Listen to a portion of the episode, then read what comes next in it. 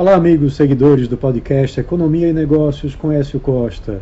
Sejam muito bem-vindos. Hoje eu vou falar sobre os problemas climáticos que já causaram prejuízos de mais de 300 bilhões de reais à agropecuária brasileira desde 2013. O levantamento foi feito pela Confederação Nacional dos Municípios. Somente neste ano, o prejuízo já chega em 24,6 bilhões de reais na agricultura e 9,1 bilhões de reais na pecuária. O fenômeno El Niño está gerando chuvas em excesso no sul do Brasil, enquanto o centro-norte sofre com a seca e altas temperaturas. Faz muito sentido os produtores se preocuparem com o clima nesta safra e na próxima. Há grande risco de serem afetados, impactando também o resultado do PIB e a balança comercial em 2024. O final da primavera e o início do verão registrarão novos períodos sem chuvas e com altas temperaturas. Isso deve gerar perdas na safra de grãos, mas somente com reflexos em 2024, revertendo os resultados recordes que o país teve em 2023 na produção e exportação de soja e milho, principalmente. Essas situações de clima extremo devem ficar cada vez mais frequentes nos próximos anos, impactando as safras com maior frequência também e trazendo impactos econômicos importantes para a economia brasileira, que por sua vez vem apresentando a maior relevância do agronegócio em sua composição produtiva.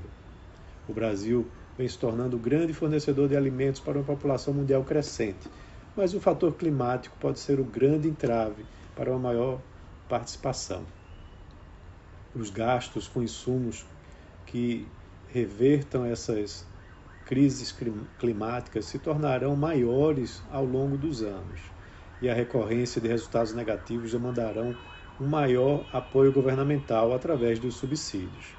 Para enfrentar esse desafio, é necessário que o agronegócio adote tecnologias e práticas sustentáveis, se protegendo para situações cada vez mais extremas, que ao mesmo tempo aumentem a produtividade. O papel da Embrapa deve ser fundamental nesse sentido.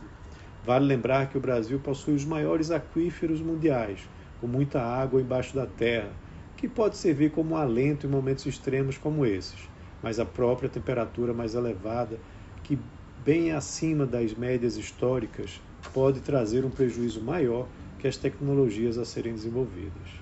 Com esse fator climático em 2023 e possível prolongamento com uma La Niña em 2024, que trará períodos de seca na região sul, os impactos podem influenciar os preços domésticos e mundiais, reduzindo a quantidade exportada, impactando no PIB e até mesmo gerando um impacto na formação do IPCA.